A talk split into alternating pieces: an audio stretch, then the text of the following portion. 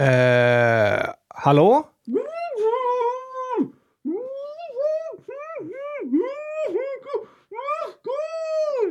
Det låter någonstans ifrån. Eh, är det här i någon av lådorna eller vart är det? Nej, är det, är det här bortifrån? Hallå? Är det du Oskar eller?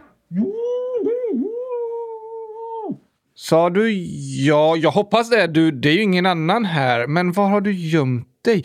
Ja, i kylskåpet såklart. Vänta, jag måste gå och kolla här. Nej, där var han inte. Jag hittar dig inte. Jag får kolla här borta. Aj, aj! Vad, vad gör den här väskan här mitt på golvet? Va?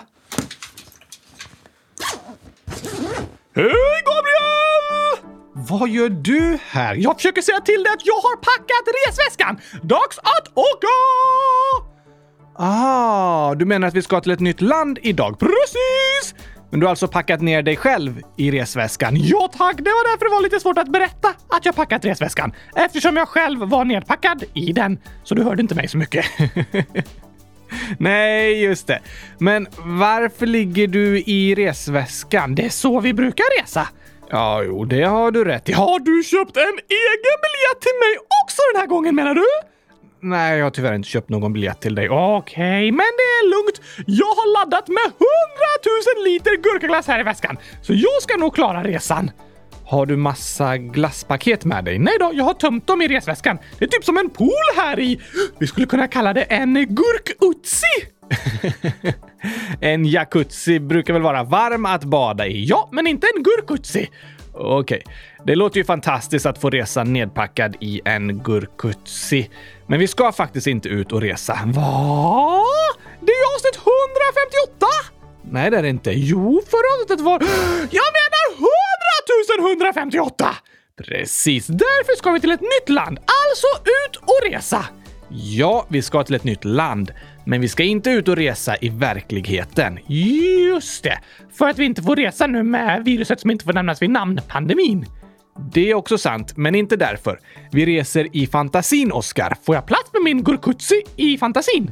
Eh, inte i den radiostyrda bilen, men i den riktiga fantasin, eller alltså fantasin som är på låtsas, då kan du resa i din gurkutsi. Aha, men i fantasin, då nöjer jag mig inte med bara en gurkutsi, utan då har jag en stor lastbil med gurkutsi bubbelpool, hopptorn byggt av jättegurkor, vattenrutschgurkor och gurkaskivor att flyta på i den stora gurkaglassbassängen. Så det är typ som ett eh, vattenland. Utan vatten såklart. Ja, med gurkaglass i bassängerna. Ja tack! Ett gurkaland! Och det är på jul då, så att vi kan resa jorden runt samtidigt som du har det kul i ditt gurkaland. Ja tack! Gurkalandet är en lastbil, men samtidigt en båt och ett flygplan. Det var tokigt. Allt är möjligt i fantasin, Gabriel. Ja, fantasin är ju det vi hittar på. Och idag ska vi åka till ett fantasiland! Nej, alltså vi ska ju prata om ett riktigt land med riktiga fakta och så vidare, men vi åker dit i fantasin. Fast det finns på riktigt! Ja, det gör alla länder vi pratat om. Fast vi har ju inte rest dit när vi pratat om dem, bara på Google Maps. Ja, vi reser dit på Google Maps. Men ska vi dra igång dagens avsnitt då och ge oss ut på en ny resa? Ja, tack Gabriel! Men först Gurkagängen! Såklart. Vad tyckte lyssnarna om Gurkagängen? Det är faktiskt många som hört av sig med positiva kommentarer. Så här skriver Bullen 9 år. Jag tycker att Gurkagingen är jättebra och Harry Potter 100 000 år. Wow! Älskar er nya Gurkajingel. Astrid 10 år. Ni kan ha nya introt som intro, sedan det gamla som outro. Oh, bra tänkt! Och inte Oscar 9 år. Superbra introjingel. PS. Läs upp hur många gurkor. Och så är det 608 stycken. Nästan 100 000! Nästan. Isabella 11 år. Hej hej hej! Gurkagingen är jättebra! Svante 100 000 minus 100 000 plus 9 minus 9 plus 10, alltså 10 år. Den nya Gurkagingen är bäst! Och så skriver Melker 9 år. Hej kylskåpsradion, er nya gurkajingel var bäst! Mycket bättre än den gamla. Kan ni inte släppa ut gurkajingeln så man kan lyssna på den när man vill? I sådana fall kan ni släppa ut den på Spotify. Ni är bäst. Bra tänkt! Ja, vi ska lägga ut både den gamla introjingeln och den nya gurkajingeln på Spotify. Och Oscar är bäst! Den med och lite andra sånger. Jag säger till när det är fixat. Har vi fler kommentarer? Absolut. Här är ett inlägg från ett eh, lite tokigt namn. Det står massa bokstäver och ord. Gjort och eh, 142548 148 7307 år gammal. Väldigt gammal. Ja, det får man säga. Jag älskar nya Gurkagängen. Läs upp alla utropstecken och så är det utropstecken, utropstecken, utropstecken 256 gånger. Oj, oj, oj, oj, oj! Då vill man verkligen ropa Exakt. Eller hur? Ivar, 7 år, skriver “Jag älskar Gurkagängen” och Judith och Matilda, 13 och 16 år, skriver “Hej kylskåpsradion! Vi tyckte först inte att ni skulle byta introingen, men den nya är faktiskt jättebra! Dock hade den kunnat vara lite längre så att man hinner digga lite innan den är slut. Tack för ett bra poddår, gurka och får. Bra förslag! Jag tycker också Gurkagängen borde vara 100 000 år lång. Ja, eh, det är kanske lite väl långt. Men vi kan testa idag att göra själva huvuddelen där i mitten dubbelt så lång så ni hinner digga lite extra. Vi kan göra olika beroende på hur bråttom vi har. Ja, det är sällan vi har bråttom i podden, men ja. Väldigt roligt att höra i alla fall att ni tycker om Gurkagingen. Även ni som var lite tveksamma först.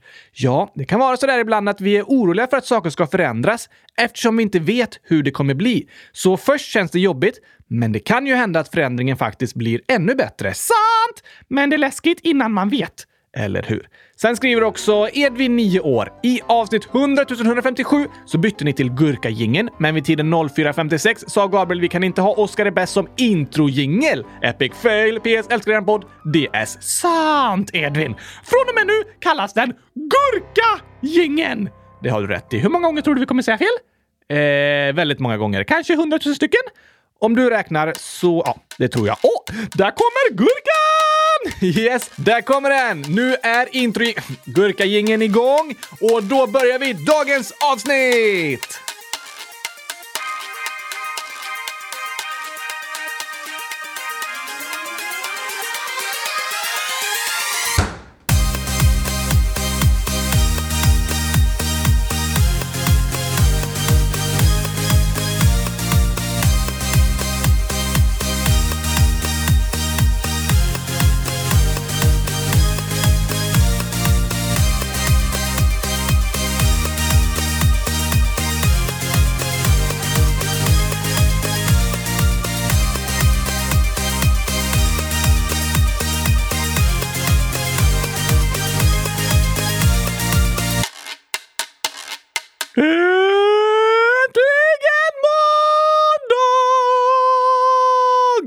Och äntligen avsnitt 100 158 av Kylskåpsradion. Man blir taggad av Gurkagängen alltså.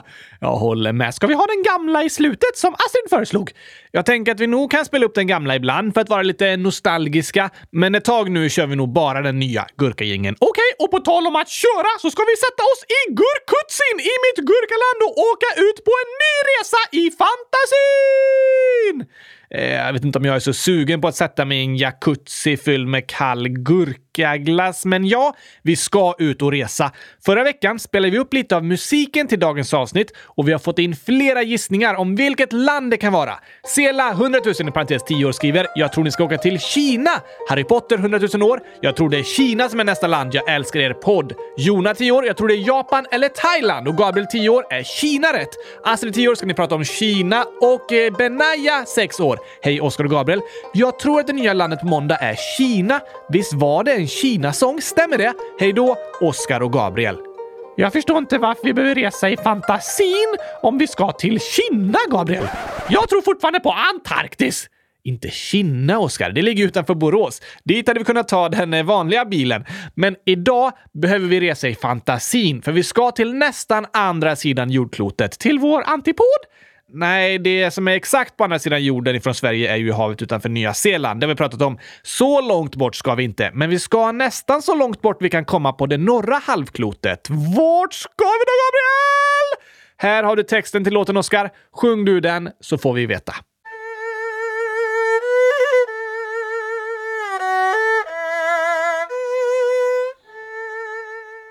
Vi åker österut över asiatiska kontinenten och säger ni hao till de 18 procenten av jordens befolkning som bor i dagens land. Här finns både världens högsta berg och vacker strand. Ett språk med massor av olika dialekter Och för att läsa behöver du kunna flera tusen tecken. Höga hus i mängder gula meloner som Oskar håller kär. Från Shanghai till Beijing åker vi i superfart. I Shenzhen och Chongqing är pinnar användbart. Kejsardynastier har här styrt i tusentals år. Av detta är världens längsta muret av alla spår. Vi äter Wanhua Binkili någonstans utanför Kinning. Ser mandarinträd så fina när vi är i Kina.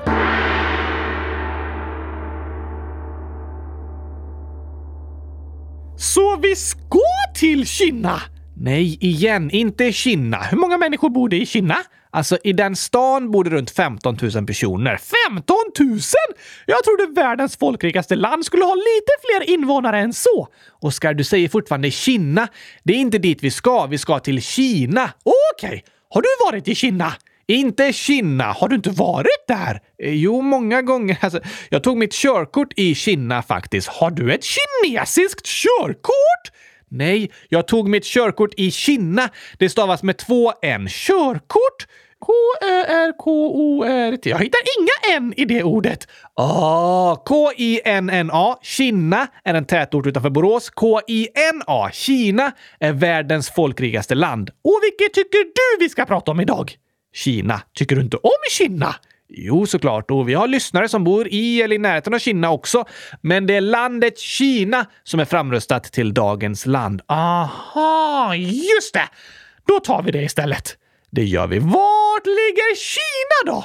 Jo, Kina ligger ju längst österut på den asiatiska kontinenten. Till höger. Precis, fast Kina är så stort så de västra delarna av landet kan man säga ligger i centrala Asien, alltså i mitten. Hur stort är det egentligen? Du har väl lärt dig listan över världens största länder nu? Ja tack, just det! Eh, etta är Ryssland. Precis, sen kommer Kanada! Ja, USA. Precis, och Kina, Brasilien, Australien. Det är de sex gigantiska länderna på jordklotet. Kina är på fjärde plats, men nästan lika stort som både USA och Kanada. Kina är 9 miljoner 600 000 kvadratkilometer stort. Hur många gånger större än Sverige är det? 21 gånger så stort. Det är stort! Det är det verkligen. Fjärde störst i världen, men det ligger ännu högre upp på listan över antal invånare. Ja, Kina har världens största befolkning. Det bor 1,4 miljarder människor i Kina. Det är många! Det är svårt att föreställa sig hur många människor det är. Nästan en femtedel av världens befolkning är kineser. Har det alltid bott många i Kina? Alltså, landet Kina har inte alltid sett ut exakt som det gör idag, men det har en lång historia. Hur lång? Det beror på hur man räknar. Man brukar prata om att Kinas historia är mer än 3000 år lång. Den är uppdelad i olika dynastier och under de här tusentals åren har Kina varit ett folkrikt land med stor makt och inflytande och slagits mot Mongoliet. Ja, det pratar vi om i det avsnittet. Mongoliet och Kina har varit två stormakter som varit i långa krig med varandra. Men som sagt har Kinas befolkning länge varit väldigt stor. Redan på 1750-talet bodde där 225 miljoner människor, vilket var 28 procent av hela jordens befolkning. Alltså mer än en fjärdedel. Och idag är det nästan en femtedel! Ja, 18 procent av alla människor på jorden bor i Kina. Okej! Okay. Men det beräknas att om ett par år, då kommer Indiens befolkning vara större än Kinas. Växer den eh, snabbare? Precis, och enligt FNs beräkningar kommer det år 2027 bo fler människor i Indien än i Kina. Oj då! I Kina bor idag nästan exakt 1,4 miljarder människor. I Indien är de ungefär 1,37 miljarder. Så bara 30 miljoner invånare bort. ja, bara. Indien och Kina är de helt överlägset folkrikaste länderna i världen. Inget annat land är ens i närheten. Tillsammans har de mer än en tredjedel av hela jordens befolkning. Jag som tyckte att eh, Sverige var stort. Eller hur? 10 miljoner människor är jättemånga, men för oss som bor i Sverige är det svårt att förstå hur ett land med 1,4 miljarder människor fungerar. Det är väldigt, väldigt annorlunda mot hur det är för oss här i Sverige, eller i Finland, eller något annat europeiskt land. Även de mest folkrika europeiska länderna är inte i närheten av Kinas befolkning. I Kina bor det faktiskt dubbelt så många människor som i hela Europa. Dubbelt så många! Ja, hela vår världsdel tillsammans har bara hälften så många invånare som Kina. Det är svårt att fatta hur många det bor där. Det är det. I slutet av 70-talet då började något som kallas ettbarnspolitiken i Kina. Att eh, ett barn blir president, det låter bra tycker jag. Nej, utan att varje familj bara fick få ett barn. Va? Ja, då hade befolkningen ökat från en halv miljard till 1,3 miljarder på bara 30 år. Så då infördes regeln om att man bara fick skaffa ett barn per familj för att det inte skulle öka lika fort. Är det fortfarande så? Nej, sedan 2015 gäller inte de reglerna längre. Nu har Kina en slags eh, tvåbarnspolitik istället. Okej, okay. men bor de väldigt tätt i Kina då eftersom de är så många? Ja, det är ju samtidigt ett väldigt stort land, så mittemellan 146 invånare per kvadratkilometer. Det är många fler än det är i Sverige, men en bit ner på listan över alla världens länder. Bor de utspridda över hela landet? Nej, verkligen inte. Vissa delar av Kina är nästan tomma på människor medan andra delar är proppfulla. Man kan säga att eh, västra Kina är ungefär som norra Sverige och östra Kina mer som södra Sverige. Så västra Kina är stort, men inte med så många invånare. Men i östra Kina bor de många på liten yta. Ja, precis. I västra Kina ligger till exempel Tibet och Himalaya. Ah, där är det höga berg! Ja, och vi pratade lite om Tibet i avsnitt två av djurkalendern. Lyssna gärna på det. Om jakar! Bra minne du har, Oskar. De kommer jag ihåg.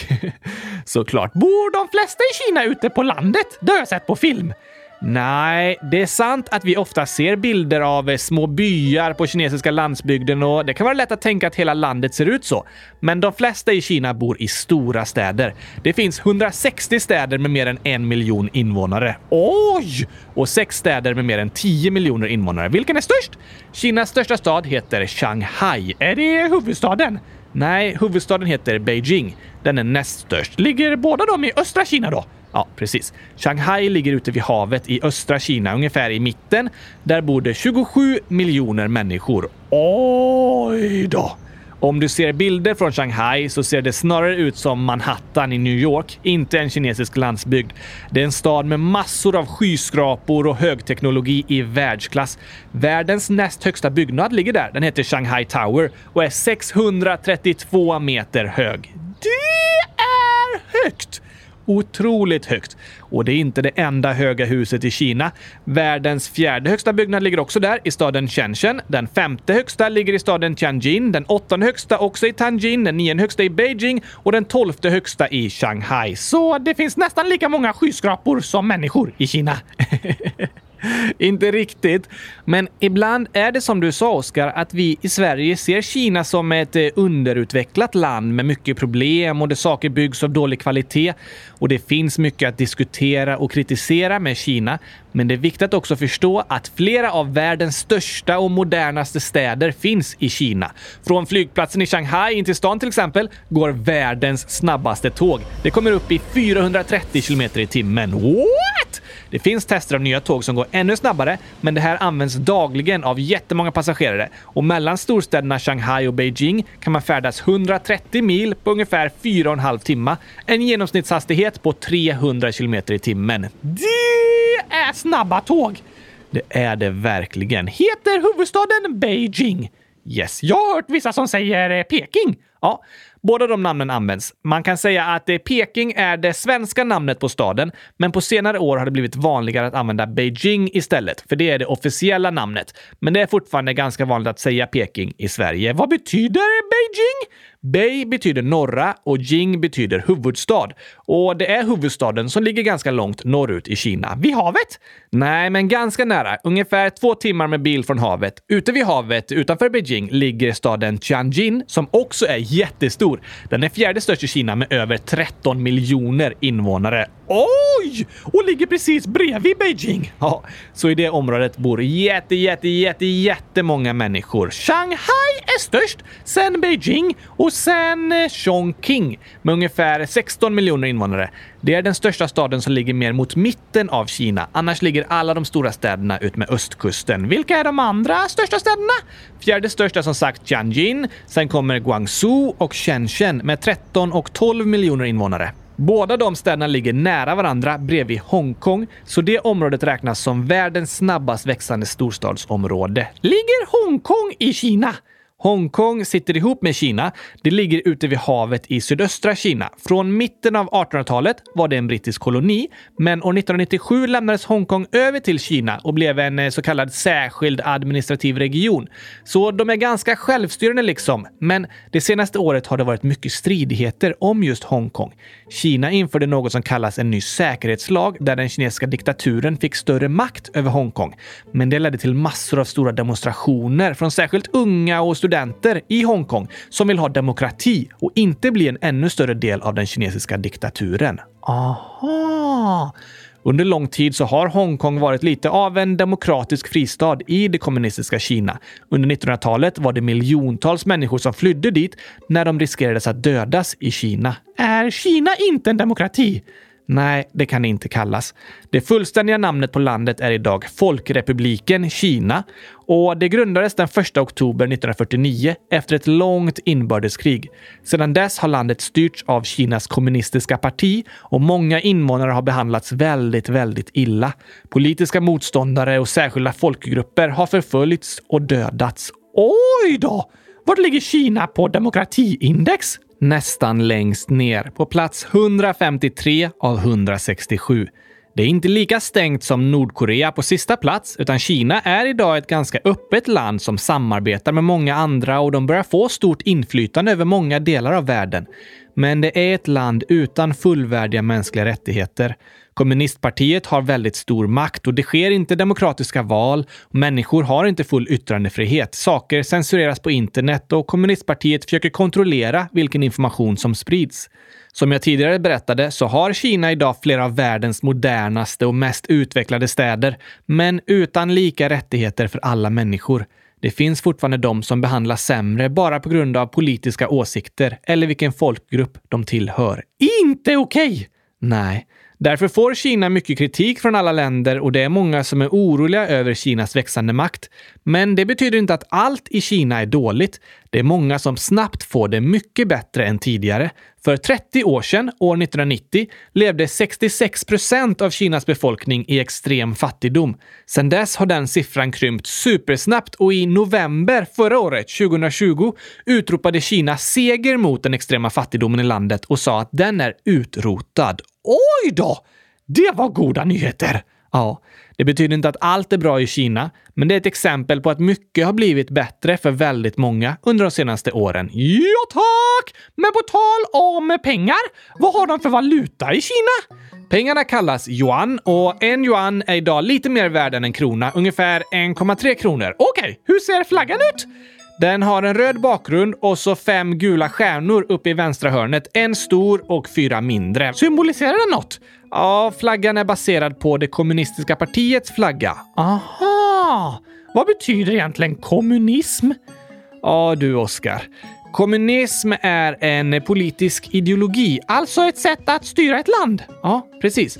Och genom historien har kommunismen symboliserats av hemska diktatorer som Stalin i Sovjetunionen, Kim Il-Sung i Nordkorea, Pol Pot i Kambodja och Mao Zedong i Kina. Så kommunism och diktatorer hör ihop? Från början var inte tanken riktigt så. Kommunismen handlar i grunden om att alla människor ska dela lika på saker och att fabriker och företag i landet ska vara gemensamt ägda och sådär. Det låter inte så farligt. Nej, och därför har det varit många människor genom historien som trott på att kommunismen varit det bästa sättet att leda ett land utan att de velat stötta diktatorer. Men eftersom tanken i kommunistiska länder har varit att saker ska ägas gemensamt så har liksom det kommunistiska partiet fått väldigt mycket makt och bestämt mycket över invånarna i landet. Så de kommunistiska länderna har blivit platser utan frihet och jämlikhet för alla invånare, där människor har kontrollerats och förföljts. Det låter inte lika bra som att alla ska dela lika. Nej, det är väldigt viktigt att alla människor är fria att bestämma över sina liv. att bestämma vilken religion man tillhör, vad man vill spendera sina pengar på och vilket politiskt parti man röstar på. Och alla ska behandlas lika oavsett eh, vilken religion, hudfärg eller politisk åsikt man har. Väldigt sant! Så idag är kommunismen inte så vanlig. Man kan säga att kommunismen var vanligare under 1900-talet och särskilt stormakten Sovjetunionen försökte sprida den till många länder. Men efter Sovjetunionens fall så är det många länder som har lämnat kommunismen och öppnat upp sina samhällen. Demokrati har blivit det statsskick som de flesta länder har strävat efter. Men inte alla. Kina är fortfarande en enpartistat som styrs av det kommunistiska partiet. Finns det inga andra alternativ att rösta på? Nej, det gör det inte. Oj då. Men eh, talar alla i Kina kinesiska? Alltså, det här med språk i Kina är klurigt. Ja, det är klurigt att lära sig kinesiska. Ja, jo. Men Kina är ju ett så jättestort land. Det bor dubbelt så många människor där som i hela Europa. Precis. Därför pratar inte alla kinesiska på samma sätt. För det första så är det ungefär 90 procent av alla i Kina som talar det vi brukar kalla kinesiska. 10 procent talar något annat minoritetsspråk, till exempel tibetanska. Okej, okay. men även de som pratar kinesiska kan prata väldigt olika. För att landet är så stort? Ja, i ett så stort land så kommer det utvecklas väldigt olika dialekter. Vissa vill inte ens kalla dem dialekter utan ser dem som olika språk, för de kan skilja sig nästan lika mycket åt som eh, svenska och tyska. Oj då! Då är det inte så lätt att eh, förstå varandra. Nej, det är väldigt stor skillnad. Sen är det så många som pratar de olika dialekterna så det finns dialekter även inom dialekterna. Eh, va? Jag håller med om att det var lite klurigt. Eller hur? Men alltså, den vanligaste dialekten av kinesiskan kallas mandarin. Den är inte så stor. Va? Jo, det är den största dialekten. Va? En mandarin är ju mindre än en apelsin. det har du rätt i. Den största dialekten borde heta apelsin eller typ vattenmelon. Mandarin borde vara någon av de mindre dialekterna. Nej, Oskar, vi pratar ju inte om frukten mandarin nu. Nej, har frukten mandarin något med språket mandarin att göra? Ja, antagligen. Mandariner är ett samlingsnamn för små citrusfrukter. Till exempel är clementin en slags mandarin. Men eh, vad har det med Kina att göra? Jo, förr i tiden bar kinesiska ämbetsmän orangea kläder och de personerna kallades för mandariner. Aha! Och därför fick de orangea små frukterna namnet mandariner? Ja, antagligen. Kommer mandariner från Kina? Alltså frukten? De är vanliga där. Jag hittade en siffra som sa att av alla mandariner som odlades år 2017, hur många var det? 33 miljoner ton. Oj då, ganska många. Ja, och av dem så odlades 54 procent, alltså över hälften, i Kina. Okej, så frukten mandariner, ämbetsmän som kallas mandariner och människor som pratar mandarin är vanligt i Kina. Bra sammanfattat. Om vi till exempel studerar kinesiska i skolan i Sverige så är det oftast dialekten mandarin. Den brukar kallas standardkinesiska.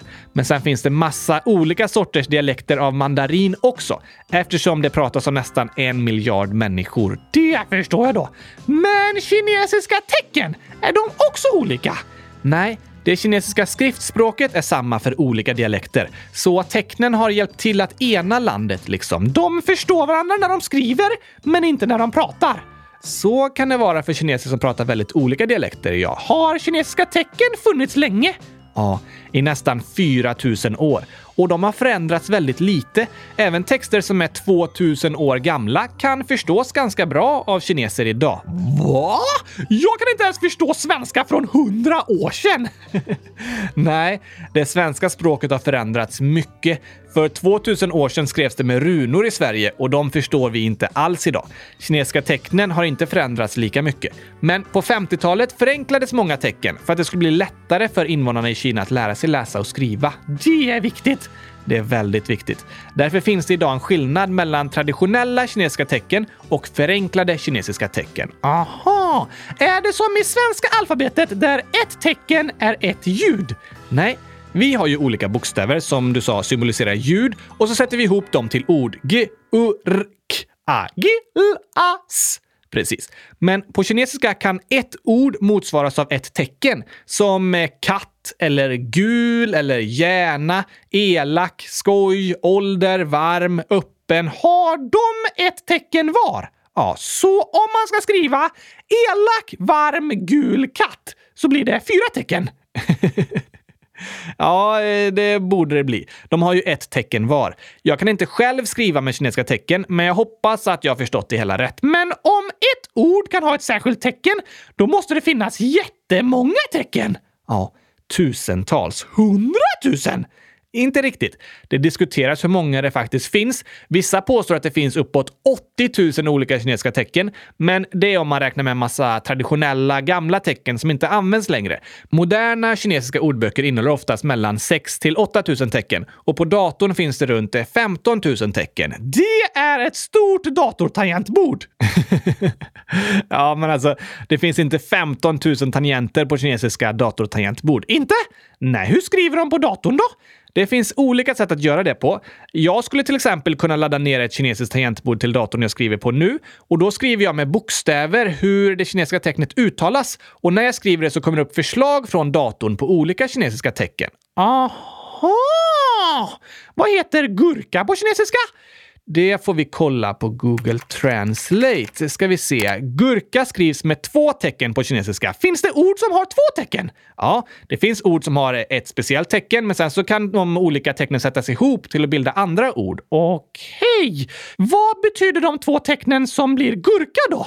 Eh, vi kan kolla dem ett och ett. Det första tecknet, om det står för sig självt, betyder gul. Och det andra tecknet betyder melon. Gul melon! ja, de två tecknen för gul och melon tillsammans blir gurka. Hur uttalas det? Eh, ja, det är inte jag så bra på, men det uttalas ungefär huanghua. Huang är gul och hua är melon. Helt riktigt. Men eh, Huanghua är gurka. Och om jag då vill skriva det med mitt datortangentbord, då så skriver jag H-U-A-N-G, Huang, och så kommer datorn med liksom flera olika förslag på vilket tecken jag vill använda. Och då trycker jag på förslag nummer ett, Huang. Och sen skriver jag Gua, G-U-A, och då kommer nya förslag på tecken upp. Aha!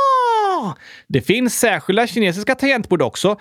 Det är med tangenter som är uppdelade utifrån kinesiska grundtecken. Så ett tecken skapas genom att man trycker på fyra olika tangenter. Okej, okay. men vad heter glass på kinesiska? Glass uttalas Binchilin och skrivs med tre kinesiska tecken. Vilka då? Vi får kolla. Det första betyder is, logiskt. Det andra står att det betyder ki. Vad betyder det? Jag vet inte riktigt. Det heter chi på kinesiska och det står ki på svenska. Men det tredje tecknet betyder dusch. Dusch! Ja, så glass heter isdusch! ja, enligt Google Translate. Åh, det låter fantastiskt att duscha i glass! Eller hur, Oskar? Så gurkaglass heter på kinesiska Huanghua Binchilin. Precis. Och det betyder gul melonisdusch. Nej, alltså det betyder ju gurkaglass. De två första tecknen betyder gurka när de står tillsammans och de tre tecknen därefter betyder glass. Och i det andra ordet så är ju ki med också för att det inte ska bli isdusch. Men var för sig så blir tecknen gul melonis ki dusch. Gul melonisdusch! Jag älskar kinesiska. Det blir alltid lite tokigt när man översätter på de här sätten. Huanghua bin Chilin ska jag lägga på minnet i alla fall. Det kan du göra. Kan vi ha med de tecknen eh, på avsnittsbilden? Ja, visst. Om ni kollar avsnittsbilden så ser ni de fem tecknen för gurkaglass. Gul melonisdusch! Gul melonis-ki-dusch. Nu börjar jag bli på skämthumör, Gabriel. Då passar det bra med lite skämt.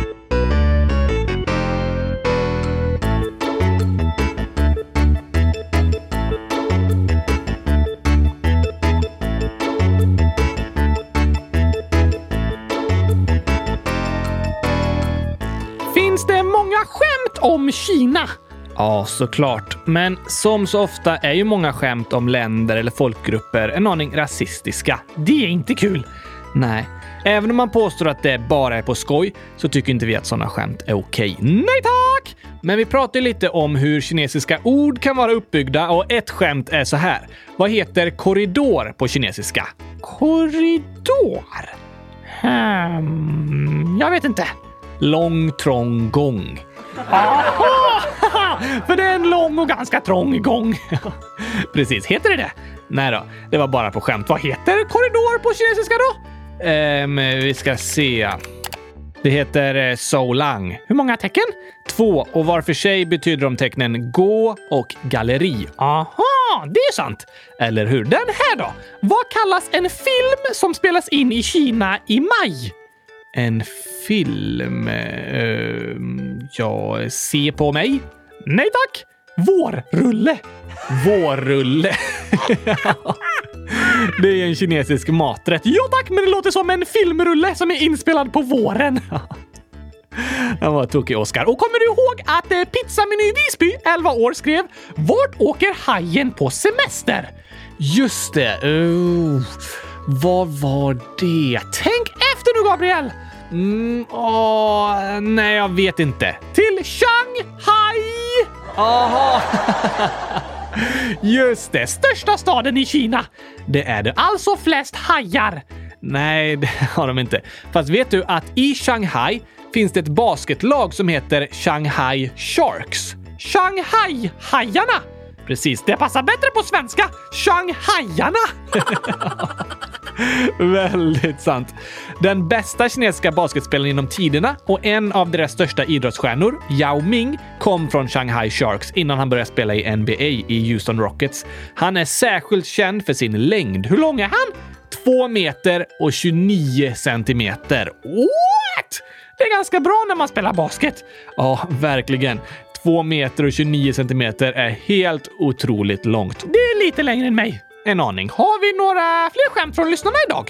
Vi kan läsa upp två skämt här från Sela, 100 000 år, i parentes 10 år, som skriver “Snälla läs upp mitt inlägg, jag har aldrig varit med”. Två inlägg i samma avsnitt då! Just det, en gissning om dagens land också. Superbra!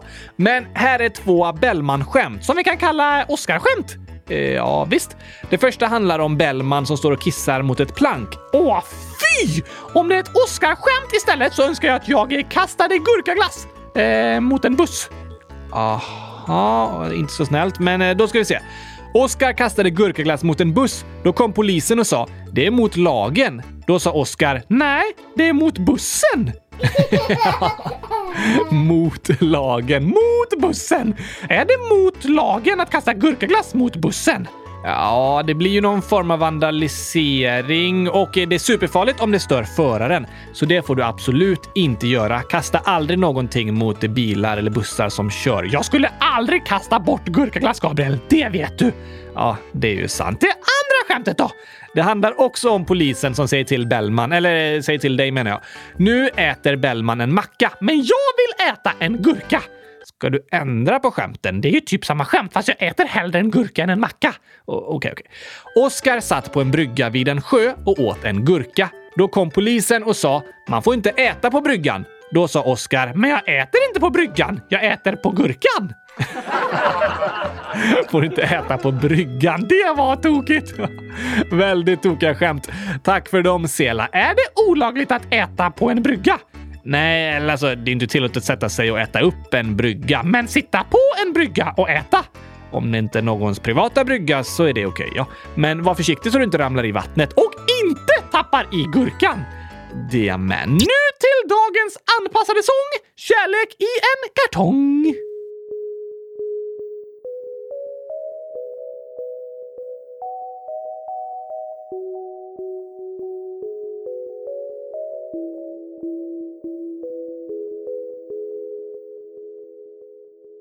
Man kan sjunga sånger om sina kalsonger och strumpor och rumpor och skor. Det finns sånger som handlar om balkonger och sådant som hänt där man bor. Några sjunger sånger och firar med ballonger när någon har åldrats ett år. Andra sjunger sånger typ hundratusen gånger gitarren står. Men det finns en sång, fantastisk och lång, som handlar om kärlek i en kartong. Om Juan Guabin Chilin. Gul melon isdusch. Juan Guabin Chilin. Gul melon isdusch. dusch.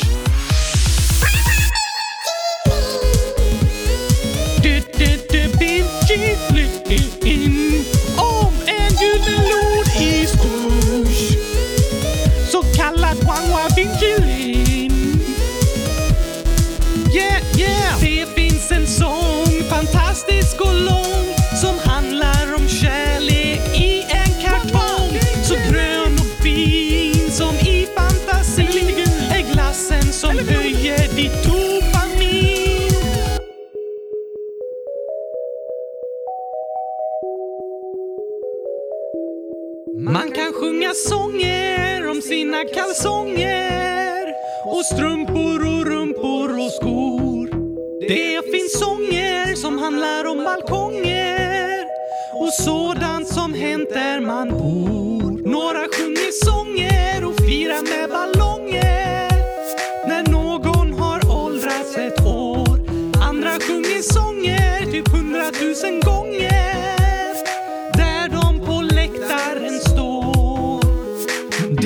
finns en sång, fantastisk och lång som handlar om kärlek i en kartong. Så grön och fin som i fantasin är glassen som höjer ditt dopamin.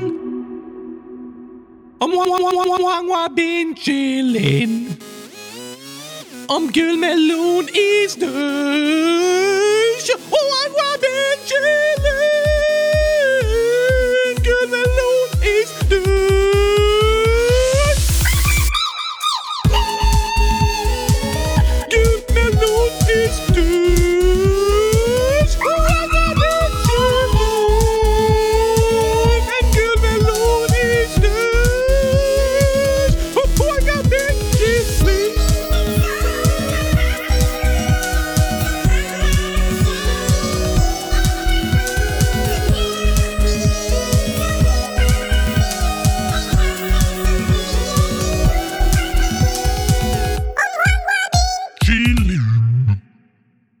Wow, Oskar. Det var vackert.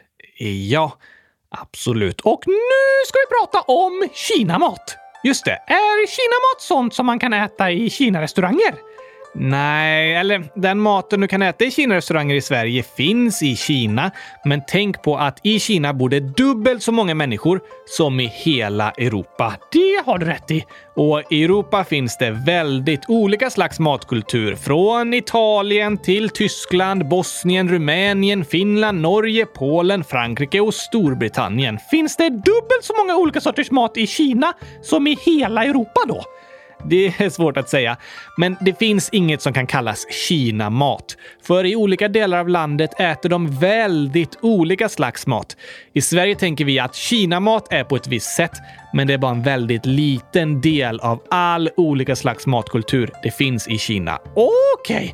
men det finns såklart vissa maträtter och drycker som är extra vanliga sett över hela landet. Till exempel är te den vanligaste drycken. Det är vanligare än vatten. Hur kan det vara vanligare än vatten? Det är ju vatten i te! Eh, ja, men alltså som dryck så är det vanligare att dricka te än att dricka bara vatten. På restauranger till exempel. Aha! Sen är det vanligt med ris, men främst i södra delen av landet där klimatet gör att det går att odla ris. I norr är det vanligare med vete som används till att göra nudlar, dumplings och bröd till exempel. Okej! Okay. Och sen görs det grytor och maträtter av massor av olika sorters grönsaker och kött. Allt från bambu till soja, bönor, nötkött, fläsk, fisk, kyckling, räkor. Allt du kan komma på. Och gurkaglass! Okej, okay, kanske inte riktigt allt du kan komma på. Jag tror inte de äter så mycket gurkaglass, men kom ihåg att det var ju i Kina jag sa att jag ätit gurkachips. Torkad gurka! Nej, potatischips med gurkasmak. Det låter helt fantastiskt! Och ganska tokigt, men mest helt fantastiskt! Eh, det säger vi. Kina är ju ett stort land med många människor och de har lärt sig att äta det mesta. De har många stora matmarknader där levande djur säljs, som i år har fått mycket kritik för att det är ställen med dålig hygien och där nya sjukdomar kan uppstå. Aj då! Det är inte bra. Det är också ganska vanligt att äta djur som ofta bär på sjukdomar som fladdermöss eller råttor. Det är något de behövt börja göra när det varit svår svält i Kina, men som leder till större risk för sjukdomar. Så Kinas matkultur och djurhållning har diskuterats mycket under det senaste året eftersom det var därifrån det nya coronaviruset kom. Då kan det vara bra att kanske förbättra de matmarknaderna lite. Ja, det tycker de flesta och det håller på att förändras. Okej, okay. vanligaste sporten då? Kina är ett stort land, det har vi sagt många gånger nu. Och även inom idrott har de blivit en supermakt. Vid senaste OS tog de hela 26 guldmedaljer. Vilka då? Bland annat flera i badminton och bordtennis som de är bäst på i världen. Sen många i simning och simhopp, taekwondo, tyngdlyftning, volleyboll med mera. Ingen fotboll! Fotboll är stort i Kina. Det satsas mycket pengar på den kinesiska ligan och det är ganska vanligt att stjärnspelare från europeiska ligor går dit för att få riktigt höga löner. Men fotboll är inte något som Kina är bäst i världen på. Det är snarare bordtennis, kampsporter och simhopp med mera. Sen berättade jag lite om basket tidigare och det är också en jättestor sport i Kina. I alla fall var Yao Ming jättestor. ja, han var väldigt lång och stor och en stor basketstjärna. Något något annat populärt i Kina är brädspel, till exempel spelet Go och ett kinesiskt schack. Kina-schack! Nej, det vi kallar Kina-schack i Sverige är inte kinesiskt schack. Det kommer inte alls därifrån, utan det bara fick namnet Kina-schack för att det skulle låta exotiskt. Va? Vad tokigt!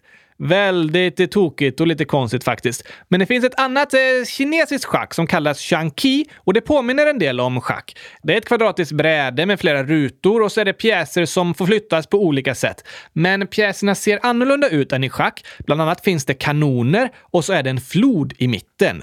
Det låter ganska spännande. Ja, det är ett väldigt roligt spel faktiskt. Min bror har varit mycket i Kina och han har lärt mig att spela Shanqi. Aha, vanligaste namnen? Kinesiska namn är ofta ganska korta och består av en eller två stavelser. De får ett namn från sin familj, som jag, Von Gurka. Nu är inte det från din familj. Det är från lyssnarna och lyssnarna är som min familj. Oh, um, det var ju fint sagt, Oskar.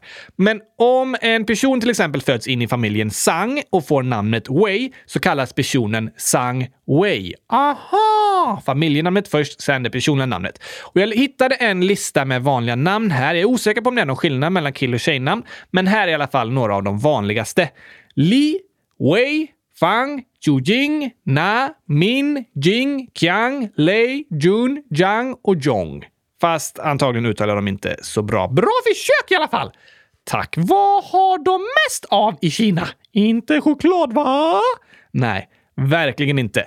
På listor över hur mycket choklad som äts i olika länder så är Kina i botten. Fast de är så många! Nej, alltså i botten på um, hur mycket choklad de äter per person. Aha! Det är rätt lista att vara i botten på! ja, bättre att vara i botten på den än på demokratiindex. Men i Schweiz äter de ju mest choklad per person och år. Hej Schweiz, säger jag till dem! Hej Schweiz! De äter 8,8 kilo per person varje år. I Sverige äter vi 6,6 kilo. Femma på listan. Fruktansvärt! Eh, kan man tycka. I Kina äter de 0,1 kilo. Om året? Ja, alltså en eh, halv Marabou stor chokladkaka om året. Svenskar äter i snitt mer än en halv varje vecka. Ingen choklad och duschar fyllda med glass. Kina kan vi åka till, Gabriel! Jag vet en till anledning till att du gillar Kina. Det här pratade vi om i ett av de första avsnitten. Vadå? Jo, Kina är världens största producent av kylskåp. Kylskåp? Ja, så det finns flest kylskåpsfabriker i hela världen i Kina? Det gör det. De exporterade en fjärdedel av alla kylskåp i världen år 2019. Det låter helt fantastiskt, Gabriel! Ja, kan jag tänka mig att du tycker. Och när vi pratar om något som Kina har mycket av så är det fabriker och arbetare. Det bor så många människor där och väldigt, väldigt mycket saker produceras där. Ni alla har nog sett lappen “Made in China” på något ni har köpt. Betyder det att det har gjorts i Kina? Ja, precis. Det är väldigt många saker som produceras i Kina och sen skickas ut över världen med transportbåtar, lastbilar och flyg. Okej. Okay. Tidszon? Det här är lite speciellt. Kina är ett brett land, alltså avlångt, och därför ska de egentligen ha flera olika tidszoner i olika delar av landet. Ja, men när Folkrepubliken Kina grundades 1949 ville kommunistpartiet att hela landet skulle vara en enhet. Därför bestämde de att hela landet skulle ha samma tid som i Beijing. Va? Ja, så i västra Kina stämmer inte klockan alls överens med var solen är på himlen. Det blir lite tokigt det blir det verkligen. Längst ut i väst gränsar Kina med Afghanistan och om man åker över gränsen från Afghanistan till Kina, då behöver man ställa fram klockan fyra timmar. Så egentligen ska klockan där vara till exempel fem på eftermiddagen, men istället är den nio. Ja, därför pratar många där om en officiell tid och en lokal tid. Den lokala tiden är den som egentligen är rätt för området, medan den officiella tiden är den som är bestämd från Beijing. Då förstår jag vad du menar med att staten bestämmer mycket över landet. Det där är ett tydligt exempel. Men Gabriel, Leo 11, egentligen 11 år, skriver “Kan ni börja med att spela upp nationalsången från landet när ni pratar om ett land? Så spela upp Mongoliets nationalsång nu, plus Nordkoreas, för den är jättebra.” Aj då, vi missade det i avsnitten om Mongoliet och Nordkorea. Förlåt Leo, men jag tror vi tar Kinas nationalsång nu. Okej, okay. så här låter den.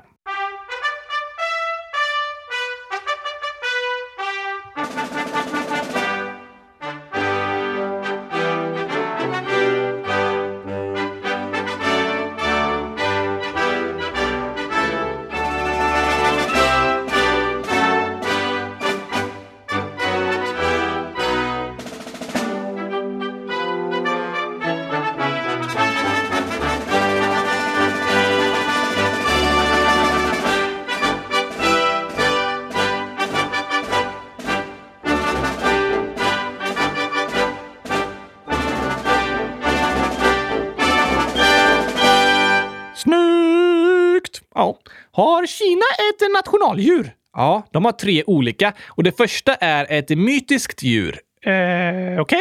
finns det inte på riktigt? Nej, utan den kinesiska draken är ett av Kinas nationaldjur. En drake? Precis. Draken har en väldigt viktig roll inom kinesiska mytologin och kulturen. Men den finns inte på riktigt? Nej, men det gör jättepandan som också är ett nationaldjur. Oh, det pratar vi om i avsnitt 100 108. Sen har Kina även en nationalfågel, nämligen den japanska tranan. Är japanska tranan Kinas nationaldjur? Låter lite tokigt på svenska. Den heter inte japansk trana på så många andra språk. På engelska heter den till exempel rödkronad trana. Okej, okay. största sjöarna och öarna? Hainan heter den största ön och ligger söder om Kina, väldigt nära land. Men sen finns det en ö ute i havet öster om Kina som heter Taiwan. Är inte det ett eget land? Nej, inte riktigt. Liksom med Hongkong så vill Kina att Taiwan ska vara en del av Kina, men det vill inte Taiwan. Och även där är läget ganska oroligt just nu. En del tror att Kina kommer invadera Taiwan om de skulle utropa sin självständighet. Många ser dem redan som ett eget land, eller i alla fall önskar att de ska få vara det. Men de är inte internationellt erkända som ett eget land av till exempel FN än. Okej. Okay. Största sjön då? Den heter Poyangsjön och är ungefär hälften så stor som Vänern. Sjöar och floder med sötvatten i Kina är väldigt viktiga, för de är många människor och de måste se till att vattnet räcker till alla. Det är inte alltid helt lätt, särskilt inte under de varmaste delarna av året. Oj då! I Sverige har vi ju jättemycket vatten i sjöar och floder och vi är inte så många invånare, så vi behöver aldrig egentligen oroa oss över att ha vatten. Men på många platser i världen är tillgången på vatten väldigt dålig och det är en stor fara att sjöar blir mindre och floder torkar ut. Det pågår till och med konflikter där man slåss om vatten. Något som är väldigt långt ifrån vår situation i Sverige. Även om jag är allergisk mot att bada så är det fantastiskt med vatten. ja, det behövs ju till gurkaglassen. Precis, Gabriel! Sista då! Kända godisar! Jo, men eh, kommer du ihåg det jag pratade om i avsnittet om jakar? Just det! Torkat jakkött! ja, torkat jakkött kan man köpa inlindat i godispapper på vissa platser i Kina. Tokigt! Det tycker vi, men bättre än choklad. Eh, det håller inte jag med om. Men en populär sötsak i Kina kallas eh, drakskägg. Har drakar skägg? Nej, alltså det finns inte drakar. Men det här ser ut som vitt skägg. Det är typ som sockervadd. Aha, drakskägg! Tokigt godis. Visst är det. Sen något som äts som snacks på vissa platser i Kina är friterade insekter. Friterade insekter? Det är inte så vanligt att äta i Sverige. Vad för insekter? Det kan vara silkesmaskpuppor, termiter, larver, myror och bin. Till exempel med barbecue-smak. Oj då! Men ganska smart egentligen eftersom det finns så många insekter. Ja, vissa talar ibland om att insekter är framtidens mat. Tur att jag inte blir äldre då, Gabriel. det är sant. Men med det så avslutar vi avsnittet om Kina. Va? Det finns jättemycket vi inte pratat om! Det gör det verkligen. Kinesiska muren, till exempel, den är häftig. Ja, den har en total längd på ungefär 600 mil och tillsammans med olika diken och så här bergsklippor och sånt blir det en nästan 900 mil lång försvarslinje för att skydda Kina. Ja, den går ut med Kinas historiska norra gräns, men idag ligger hela muren i Kina. Det är jordens längsta byggnadsverk och har blivit vald till ett av världens sju nya underverk. Vilka är de? Det är Chichen Itza i Mexiko, en stad från mayakulturen. Sen Colosseum i Rom, Jesusstatyn i Rio de Janeiro, Kinesiska muren, Machu Picchu som är en bergsstad i Peru, Petra som är en gömd antik stad i Jordanien och Taj Mahal som är ett gigantiskt palats i Indien. Det finns många häftiga saker på jorden. Det finns många fantastiska platser som liksom hjälper oss att se bakåt i mänsklighetens historia. Kinesiska muren är en av dem. När byggdes den? Den byggdes under nästan 2000 år, från 300 f.Kr. till 1600-talet. Det är länge! Verkligen. Men nu har vi haft mycket fakta idag. Det finns mycket att säga om Kina. Ja, vi hade en hel julkalender om Europa och nu har vi haft bara ett avsnitt om ett land som har dubbelt så många invånare som hela Europa. Så vi har bara hunnit prata om en liten del, men jag hoppas ni har lärt er något och tyckt det varit ett intressant avsnitt. I alla fall kan ni komma ihåg att gurkaglass heter gul melonisdusch på kinesiska. typ, eh, ja.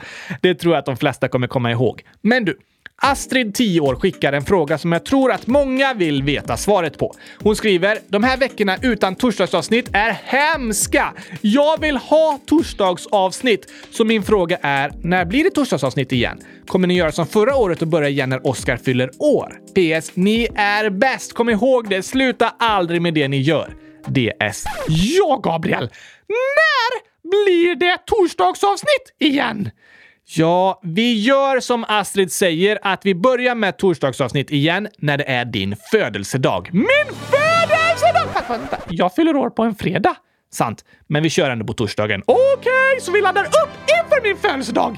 Det kommer vi göra. Och det är alltså nästa vecka. Så inget avsnitt nu på torsdag som är den, den 14 januari. Men nästa vecka, från den 18 januari, då har vi två avsnitt i veckan igen. Och kom ihåg att gärna skicka födelsedagshälsningar till Oskar. Ja, tack! Det blir din tredje födelsedag i podden. Spännande att se vad vi kan hitta på då. Bästa dagen på året, Gabriel! Bästa dagen!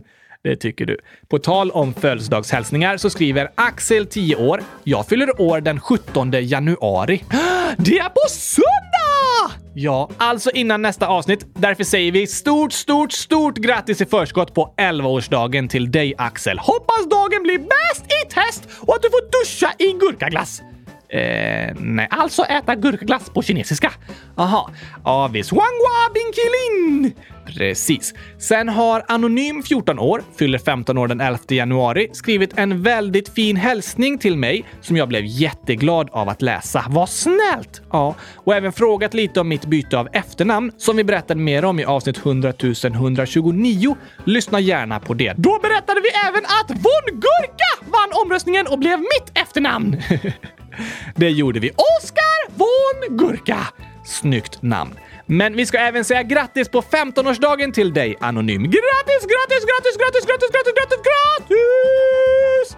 Stort grattis! Tack att du hörde av dig och tack för de fina orden. Hoppas du har en fantastisk födelsedag idag. Och hoppas ni alla lyssnare får det superbra när ni kommer tillbaka till skolan. Ja, verkligen.